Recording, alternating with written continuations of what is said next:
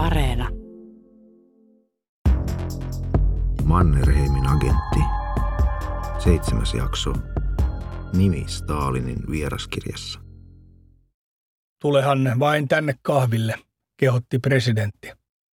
Mannerheim ei ollut vielä saapunut. Odottelimme häntä katsellen Ukko-Pekan aseita ja palkintoja. Hän jutteli minulle tarinoita metsästys- ja kalastusmatkoiltaan. Sitten hän kysyi, kuinka viimeinen matkani oli sujunut. Hyvin se meni. Paluumatkalla jouduimme vain vähän kilpasille jonkin venäläisen veneen kanssa. Ja kirjekö tuli taas? Tuli kirjekin. Annoin sen Helsingissä Mannerheimille. Siitä meidän kenraalista näkyy nahanalta heruvan yhtä jos toistakin, kunhan vain odottelemme maltillisesti ja luotamme häneen. Useimmat tutkijat ovat kiistäneet Taavanaisen kertomuksen vedoten siihen, että Mannerheim ei asioinut koskaan muiden kuin upseereiden kanssa. Taavanainen itse korostaa monessa kohtaa kertomuksessaan, ettei Mannerheim häntä alun perin halunnutkaan asiamiekseen, vaan tämän oli suostuttava siihen Swinhoodin painostuksesta. Sen yön olin Luumäen Kotkaniemessä presidentti Swinhoodin vieraana, ja siellä oli myös kenraali Mannerheim. Stalin tahtoisi keskustella eräistä viime aikoina Suomen rajalla sattuneista tapauksista. Hän haluaisi myös tietää, mitä me tässä asiassa toivomme ja odotamme. Siitä syystä tarvitsen ne upseerit, sillä ei liene turvallista lähettää tätä nuorta Tahvanaista yksin sinne rajalle keskellä yötä. Mitä mieltä sinä itse olet sellaisista upseereista asianhoitajina, kysyi Swinhood minulta.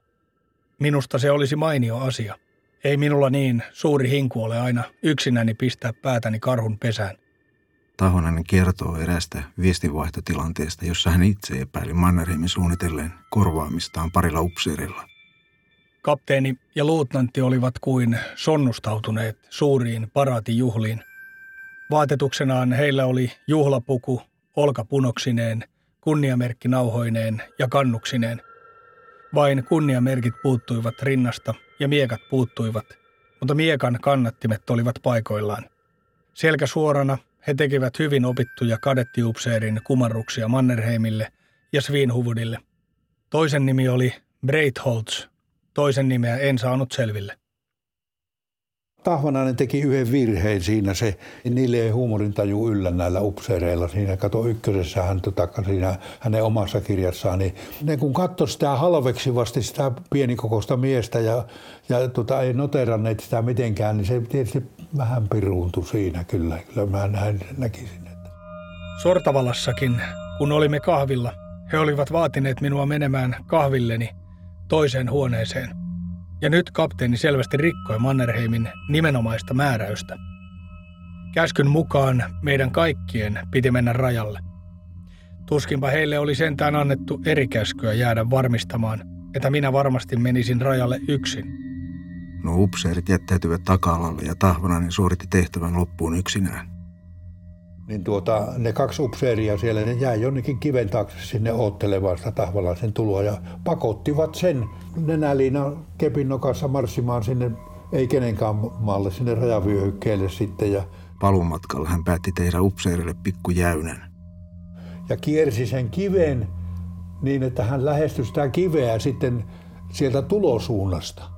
Pääsin noin kymmenen metrin päähän heistä suoraan heidän eteensä. Ja istahdin erään puun juurelle katselemaan heidän puuhiaan, mutta he eivät minua vieläkään huomanneet. Vihdoin rykäisin kuuluvasti. Molemmat säikähtivät ja hyppäsivät seisaalleen ase minuun ojennettuna. Mistä helvetistä se turpeinen siihen tipahti, tiuskasi kapteeni. Niin se teki niille sen tempun, että sehän vei Marskille sen tiedon sitten, että ei ne ollut siellä, vaikka Marski oli sanonut, että ne on. No, tuon jäynän Tahvanainen uskoo olleen itselleen kohtalokas. Tahvanainen hän kertoo siinä kirjassaan just, että hänet kerran pahoinpideltiin. Joo, nehän löi sen ihan tajuttomaksi Luumäellä. Myöhemmin erään toisen tehtävän suorituksen yhteydessä Tahvanainen tunnisti toisen noista upseereista. Luumäen asemalla huomasin, että siellä oli muitakin vieraita, joista osa varmaan kuului ministerin seurueeseen. Aseman edustalla käveli tutun näköinen kapteeni, jonka hetken muistuteltuani tunsinkin. Hän oli toinen niistä kahdesta upseerista, jotka monta vuotta sitten oli annettu minulle varmistajiksi. Hän oli silloin luutnantti, mutta oli nyt siis ylennetty kapteeniksi. Hän huomasi minut, mutta mitään sanomatta, edes päätään kääntämättä, hän jatkoi kävelyään. Huomasin selvästi, että hän oli kyllä tuntenut minut. Nousin junaan. Ennen kuin olin avannut vaunun sisäoven, näin vaunussa väliovien vieressä istumassa sen samaisen everstiluutnantin, joka sinne rajakontuun oli aikoinaan ne varmistajaupseerit järjestänyt. Valitettavasti olin näitä nuoria upseereita silloin aikatavalla nolannut. Olisihan se saanut jäädä tekemättä. Sehän oli ollut vain pikkumaisuutta. Tuossa se everstiluutnantti nyt pitemmälle en muista. Tavanaisen mukaan tekijät ovat olleet liikkeellä tappamistarkoituksessaan, mutta huonolla menestyksellä. Hän jäi henkiin. Peitehuopa oli vedetty yli kasvojeni kuin kuolleelle. Kun yritin liikahtaa, tunsin hirmuisen kivun päässäni ja hartioissani. Tunnustelin kädelläni niskaani. Se tuntui kumman limaiselta, ja kun tutkin kämmentäni, se oli maksoittuneesta verestä punainen. Mies avasi oven. Huomatessaan, että olin siinä nelinkontin verisenä, äijäpahanen oli lentää säikähdyksestä selälleen. Se perkelehä elää vielä. Hei, elää se saatana. Toinenkin mies tuli siihen ja sanoi kuin hädissään, eläähän se vielä, hatana. Mitä te möskyätte siinä? Missä minä oikein olen? No Luumäen asemallahan sinä olet. Mutta mitä varten minä olen täällä varastossa lukkojen takana? Mitä on oikein tapahtunut? Etkös sinä raukka tiiä, että sinua kolkattiin junassa? Lääkärikin sinua tutkija sano, jota kuollut on. Viekää vain paareilla makasiiniin ja sitten ruumis vaunuu. Et sinä sitten taida tietää sitäkään, että itse Ukko-Pekka ja Mannerheimikin kävivät sinua kahtomassa. Vai niin? No, mitä sanoivat? Ne sanoi, että siinä se nyt meni, se mies. Internetin keskustelupalstoilla on käyty Tahvanaisesta kiivasta keskustelua puoleen ja toiseen. Valitettavasti lähteitä ei ole aina merkitty niin tarkasti, että voisin ne tarkistaa. Tässä kuitenkin muutamia noista tarinoista. kolmaskymmenes toukokuuta kaksituhattaviisi Helsingin Sanomien keskustelupalstalla on nimimerkki Torvi ilman totuutta kirjoittanut seuraavaa. Hänen mukaansa Uusimaailma nimisessä lehdessä talousneuvos Axel Hallberg kertoo saaneensa tehtäväksi järjestää Tahvanaiselle työpaikkoja, joista he voisi olla tarvittaessa poissa aina silloin tällöin. Tämä oli tapahtunut tuhatyhdeksänsataakolmekymmentäyhdeksän. Desantin torjuntaa johtaessa hänen yksikkönsä peilasi Tahvanaisen radiolähetykset Joensuussa, mutta päämaja käski antaa Tahvanaisen lähetellä radioviestejä rauhassa. Osa näistä kertomuksista saa aina välillä vastakaikua myös Tahvanaisen henkilöhistoriasta. Tutkija Aleksi Mainio kysyi, onko löytynyt mitään uutta tietoa Tahvanaisesta. Kiinnostuksella kyllä kuulen, että jos sulla on viitteitä siitä, että hänellä olisi kokemus tästä tiedustelumaailmasta. Tällaisia kertomuksia on. Joku oli selvästi käynyt kurkkaamassa niin Tahvanaisen kantakorttia myös. Kantakorttiin merkityt pitkät lomat varusmiesaikana ja tietyt tapahtumat sotien aikana antavat oudon kuvan hänestä, kun se erillinen pataljoona kaksikymmentäkaksi oli lähetetty Kymenlaaksoon talvisodan aattona. Eversti Saini oli suuttunut tästä ja Tahvanainen päämajan mies hakikaa heti pois. Ja Tahvanainen sijoitettiin valvontaosastoon, mikä on ihan totta. Hän palveli koko talvisodan ajan oikeastaan niin näissä päivällä ja alusta loppuun Valpossa. Olen tätä yrittänyt löytää tätä henkilöä. Pari vuotta sitten istuin Ilomantsissa keskustelemassa yhden eläkkeellä olevan rajaupseerin kanssa. Mainitsin Tahvanaisen ja hän kertoi, että hän oli nuori rajavartija, kun Tahvanaisen kirja ilmestyi. Vanhemmat rajavartijat, jotka olivat mukana tuhatyhdeksänsataakolmekymmentäluvulla, pitivät silloin Tahvanaisen kertomusta uskottavana, ainakin näiden rajatapaamisten kohdalla. Tahvanaisellahan ei ole paljon talvisodan ajasta niin tuota merkintöjä siinä erikoistehtävää kirjassaan. Ei ole. Hän on siitä lausunut oikein, että missä hän on ollut mukana, niin takaa, että minä pitää paikkansa. Niin meni minulta talvisota laukaustakaan ampumatta. Kevään kuluessa, kun puuhani koskivat lähinnä evakkojen ohjailemista, sain kutsun Joensuun sotilaspiiriin, jonne minulle oli tullut henkilökohtainen viestikirje Mannerheimilta. Mitä hän teki talvisodan ajan? Hän ilmeisesti oli jonkinnäköisen vastatiedustelun edustaja tai joku tiedustelupuolella hän oli jo, jollakin lailla. Hänen määräyksensä mukaan palveluni tulisi edelleen jatkumaan hänen ja Suomen valtion erikoiskuriirina ja muissakin erikoistehtävissä. Minun osaltani siis hankaluudet eivät olleet lopussa. Tahvanaisen kirjassa on erikoista, että hänen toimintansa erikoismiehenä on etupäässä ajoittunut sotia edeltäviin aikoihin. Mutta ennen talvisotaa kommunikaation Neuvostoliiton johdon kanssa ollut Tahvanaisen mukaan varsin tiivistä. Sain yhteyden kahteen venäläiseen tutkijaan, jotka molemmat ovat tutkineet talvi- ja jatkosodan historiaa. Professori Baryshnikov oli absoluuttisesti sitä mieltä, että Stalinin ja Mannerheimin välillä ei missään tapauksessa ole ollut minkäänlaista salaista yhteydenpitoa. Toinen historioitsija Boris Sokolov taas ei ollut niin ehdoton. What do you think, Boris? Would it have been possible that Mannerheim and Stalin would have had some kind of a secret connection? Yes, it's possible. Sokolov julkaisi vuonna kaksituhatta tutkimuksen Suomen sodan salaisuudet. Tapasin Sokolovin jo kaksituhattaluvun alussa, jolloin hän oli Helsingissä esittelemässä tutkimustaan. Hän ei ollut koskaan aikaisemmin kuullut Tahvanaisesta, mutta kuultuaan tästä Sokolov kertoi mielenkiintoisesta löydöstään tehdessään tutkimustaan. Otimme hänen Skype-yhteyden suomalaisen historioitsijan Lars Westerlundin kanssa. And this is about possible connection. Sokolov kertoi löytäneensä Stalinin vieraskirjasta toinen päivä tammikuuta nimen, joka oli jäänyt askarruttamaan häntä. Grönvall. Ragnar Grönvall, yes, I remember. On the second of January nineteen forty. Stalinin vartijat kirjoittivat yleensä vierailijoiden nimet ylös. Tutumman nimen he osasivat kirjoittaa yleensä kirjoitusasultaan oikein, mutta oudompi nimi kirjoitettiin yleensä vähän sinne päin. Toinen päivä tammikuuta tuhatyhdeksänsataaneljäkymmentä noiden vierailijoiden joukossa oli nimi, joka Boris Sokolovin mukaan lausuttuna kuuluu Grönvall. Grönvall.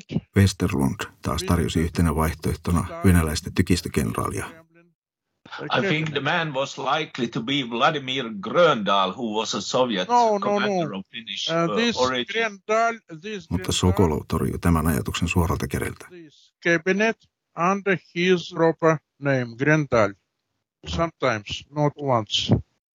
Kyseinen kenraali oli Stalinin vakituinen vieras, minkä vuoksi vartijat olisivat osanneet kirjoittaa nimen oikein. He saw uh, Gröndal.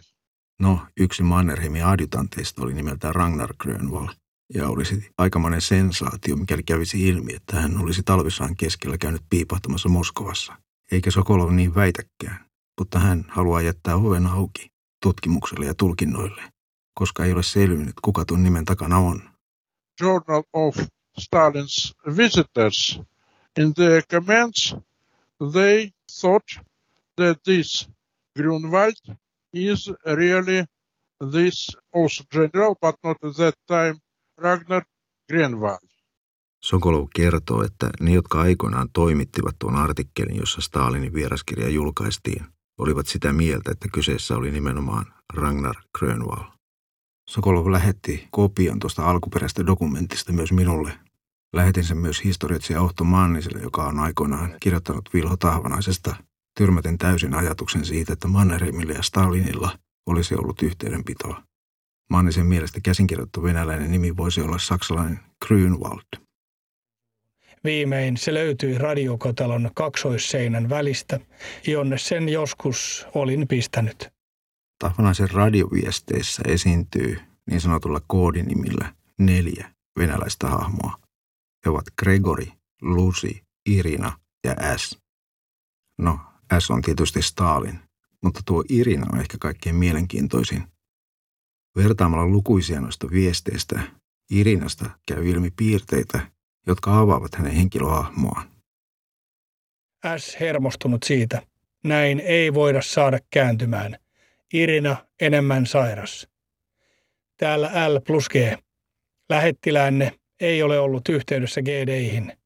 Tahvanainen itse ei kerro, kuka tuo Irina on, mutta noista viesteistä paljastuu, että hän sairastelee paljon, eikä hän aina ole tavoitettavissa. Hautamäki avustajineen uskoo selvittäneet, että kysymyksessä on marsalkka Boris Sapochnikov, entinen tsaariarmeijan eversti ja siten tuttu myös Mannerheimille. And, and this writer Erkki Hautamäki, he says that he has found out that uh, behind the name Kerron Sapochnikovista Sokoloville. Marshal Boris Mihailovich Sapochnikov. Sapochnikov. Yes, by the way, Marshal Sapochnikov was uh, the participant the probable meeting between Stalin. Sokolov taas vastaa, että Sapochnikov oli yksi noista tuon päivän toinen tammikuuta tuhatyhdeksänsataaneljäkymmentä vieraista. Marshal Sapochnikov and Marshal Voroshilov. Sanoman saapumisaika oli maaliskuun kolmannen päivän iltayö tuhatyhdeksänsataaneljäkymmentäyksi. Kun sitä avattiin ja luettiin, oli neljäs päivä maaliskuuta tuhatyhdeksänsataaneljäkymmentäyksi hyvin varhain aamulla. Päivän sarastaessa olin avannut sanoman. Selväkielelle käännettynä sanoma oli kirjaimelleen tämä. Täällä S plus L plus G. Irina sai tiedon Stalinin kautta. Hän on terve, mutta ei voi toteuttaa pyyntöänne heti. Hän tahtoisi niin tehdä, mutta toiset eivät tahdo. He eivät halua ymmärtää. He eivät usko, vaikka Irina uskoo. Uskomme, että torjuisitte, saksalaiset. Tiedämme nyt, että H hyökkää. Tehkää näin, kun Irina pyytää. Otin myös yhteyttä historioitsija Ohto Manniseen. Ohto Manninen on kirjoittanut neljäs kesäkuuta tuhatyhdeksänsataayhdeksänkymmentäyhdeksän seuraavaa. Kerrotaan, että Neuvostoliitto ja Englanti sopivat viidestoista kymmenettä tuhatyhdeksänsataakolmekymmentäyhdeksän oman etupiirijakonsa Pohjolassa. Että saksalaiset saavat asian tietoonsa, että Hitler vaati kymmenes toinen ja uudelleen kolmas kolmatta tuhatyhdeksänsataaneljäkymmentä nyt pommituksella uhaten Stalinia lopettamaan talvisodan. Kerrotaan myös, että Göring ja Ribbentrop ilmoittivat huhtikuussa tuhatyhdeksänsataaneljäkymmentä Suomelle etukäteen Norjan miehityksestä. Että Stalin viides kolmatta tuhatyhdeksänsataaneljäkymmentäyksi sivustansa rauhoittaakseen tarjosi Suomelle vanhoja rajoja ja alueita Itä-Karjalasta, ja että Mannerheim riensi kahdeksas kuudetta tuhatyhdeksänsataaneljäkymmentäyksi lupaamaan Stalinille, että Suomen tulevat sotatoimet rajoitettaisiin välttämättömimpään ja että Murmanin rataa ei katkaistaisi. Mannerheimin kesäkuulle tuhatyhdeksänsataaneljäkymmentäyksi kirjattu lupaus olla katkaisematta Murmanin rataa ei Mannisen mukaan voi pitää paikkaansa. Ainakaan Mannerheim ei lupausta pitänyt, sillä Karjalan armeija katkaisi radan suunnitelmien mukaisesti heti, kun se oli mahdollista. Mannisen mukaan ei vain osattu odottaa uuden tuntemattoman sivuradan, niin sanotun Sorokan radan, pelastavan Neuvostoliiton yhteyden Murmanskiin. Siitä tiedettiinkö Suomessa Sorokan sivuradan olemassaolosta kumoaa Hautamäki ehdottomasti, samoin kuin itse asiassa Lars Westerlund. Mutta jotkut tutkijat ovat selittäneet, että ei tiedetty tästä Sorokan radan äh, olemassa. Ei kyllä tiedettiin. Se saatiin selville jo muistaakseni kolmekymmentäyhdeksän. Oli tällainen Urho Käkänen, tai hän oli sotilasattasea. Mm. Hän on kirjoittanut parikin muistelmateosta. Ja... Kantalahti suunta, siinä ne oli. Siellä piti pysähtyä tietylle tasalle ja... Tuo Kiestingin suuntahan oli semmoinen, josta Turtola on kirjoittanut sitten, jos se isä vai mikä tälle nykyiselle Turtolalle, josta se on kirjoittanut kirjan, että kyllä täällä kuollakin osataan. Halloota, kuuluuko? No moi, minkälainen tilanne sulla on huomenna? Mentäis käymään tuolla Kansallisarkistossa. Kyllä, ei pitäisi huomenna olla mitään ihmeellistä, että mitäs siellä? Seuraavaa jaksoa varten käydään vilkaisemassa Tahvanaisen kirjailijakirjeen vaihtoa Werner Söderström osakeyhtiön kanssa. Ja sitten siellä pitäisi olla yksi mielenkiintoinen kansio myös nähtävillä. Kuulostaa hyvältä, mennään ihmeessä. Okei, okay, huomiseen. Työryhmä, ohjaus, käsikirjoitus ja kertoja Arto Koskinen, äänisuunnittelu ja musiikki Kimmo Vänttinen, tuottaja Jari Oikuri, tilaaja Juha-Pekka Hotinen, Yle Draama.